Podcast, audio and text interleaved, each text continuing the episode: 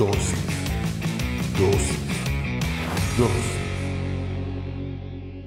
Bienvenidos sean todos y cada uno de ustedes una vez más a Dosis. Hoy hablaremos sobre pequeños pasos, grandes cambios. Para eso te voy a invitar a Gálatas 6, 7 al 9, dice de la siguiente manera. No se engañen ustedes mismos, porque de Dios no se burla nadie. Uno cosecha lo que siembra. Quienes siembran únicamente para complacerse a sí mismos, solo cosecharán de ellos la destrucción. Pero el que siembra para agradar al Espíritu, cosechará la vida eterna. No debemos cansarnos de hacer el bien. Si no nos rendimos, tendremos una buena cosecha en el momento apropiado. Cierra tus ojos, vamos a comenzar con una pequeña oración. Señor, te damos gracias por el privilegio que nos das de aprender en pequeñas dosis de tu palabra. Te pedimos que hables a nuestra vida, a nuestra mente, que nos permitas, Señor, poner en práctica lo que hoy aprendamos en esta dosis. Gracias en el nombre poderoso de Jesucristo. Amén y amén. Como te digo, hoy vamos a hablar en dosis de pequeños pasos, grandes cambios. Y por eso es que te leí el pasaje que te leí. Quiero utilizar la siembra y la cosecha como un ejemplo. Pero no te preocupes, no te voy a hablar de finanzas.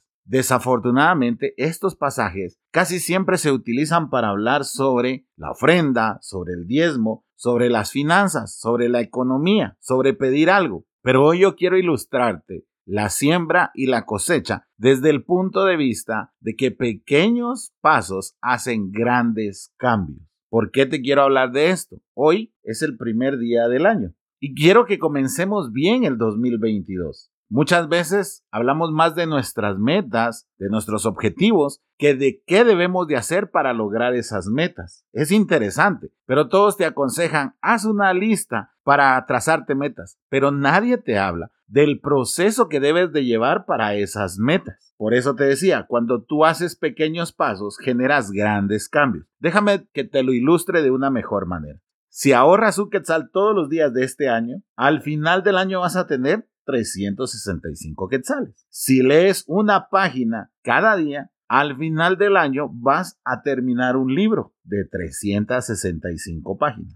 Si lees un capítulo de la Biblia al día, terminarás Proverbios en un mes, porque Proverbios tiene 31 capítulos. ¿Qué es lo que sucede? Nadie está dispuesto a dar esos pequeños pasos. Todos queremos los grandes cambios en nuestra vida, pero muy pocos damos esos pequeños pasos. Es ahí donde entra el ejemplo de la cosecha y de la siembra. Todos quieren la cosecha, todos quieren las manzanas, todos quieren los frutos, todos quieren lo mejor, pero muy pocos se ponen a pensar el esfuerzo que lleva arar un campo y luego el esfuerzo que lleva poner una semilla y luego el esfuerzo que lleva de cuidar esa semilla, de estar regando el campo cada cierto tiempo, de estar cuidando que las plagas no lleguen, de estar sanando las plantas mientras que van creciendo. Todo ese proceso lo omitimos, porque qué bonito es ver los árboles, qué bonito es ver el huerto, qué bonito es obtener y cortar una fresa o una manzana, pero a ninguno de nosotros nos interesa el proceso.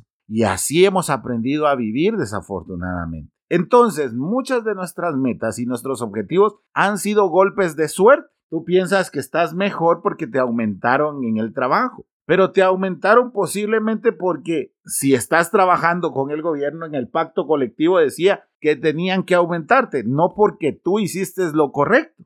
Hay personas que piensan que si no hacen algún cambio en su vida van a obtener las metas y los objetivos que se trazaron y están equivocados porque el obtener esas metas y esos objetivos no se dan por golpes de suerte. Hay personas que definitivamente han logrado tener metas, pero a consecuencia de varios factores. No porque ellos se lo impusieron, no porque ellos cruzaron ese proceso y por eso que cuando obtienen esas metas fácilmente las destruyen. Por ejemplo, una herencia. Si tú nunca tuviste el hábito de ahorrar, nunca diste esos pequeños pasos para grandes cambios, entonces cuando te den la herencia tú te lo vas a malgastar, tú vas a terminar hipotecando la casa, vas a terminar vendiéndola. ¿Por qué? Porque no amaste el proceso. Es como nosotros veíamos un documental con mi esposa. Uno pensaría que para arrancar una manzana solo hay que jalarla. Y en ese documental explicaban que hay que girarla con tal de no dañar el árbol, porque si no, ese tallo ya no iba a producir más manzanas. Pero eso lo sabe alguien que estuvo todo el tiempo cuidando ese árbol. Por eso es que hoy, que es inicio de año,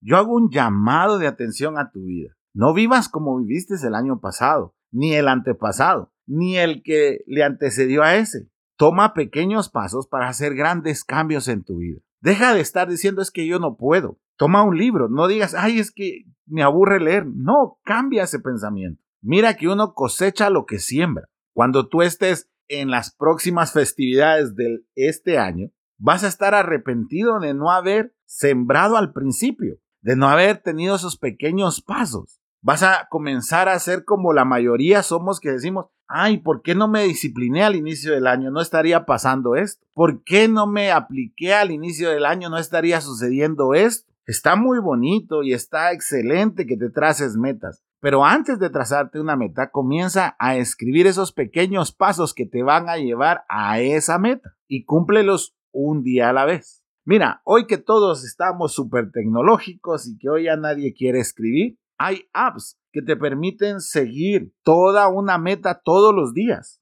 a una hora determinada. Si tú dices, yo quiero leer una página todos los días, tú puedes programar en esas apps la hora, en el momento que te dé la alarma para que te haga el monitoreo y que realmente estás leyendo. Si yo quiero orar todos los días, también tienes que hacer ese pequeño cambio, pero no vayas a ser como esas personas que son emocionales, ya te lo he dicho. ¿Qué va a decir? Bueno, voy a orar a partir de hoy dos horas diarias. Si tú no tienes el hábito de orar, los primeros dos días vas a terminar agotado y al tercer día ya no te va a gustar. No digas de aquellos que dicen, no, me voy a ir a inscribir al gimnasio, voy a pagar todo el año para obligarme a ir. No, comienza a hacer ejercicio en tu casa. 5, 10 minutos, 15 minutos, sal a caminar. Y entonces, ya cuando tengas ese hábito, pues sí, ve a inscribirte a un gimnasio, porque entonces sí lo vas a utilizar, si no solo vas a gastar tu dinero. No seas de aquellos que dicen, ah, no, es que mi meta es tener 20 mil al final del año, entonces el primer día voy a ahorrar 40 quetzales o 50 quetzales y el segundo también otros 50.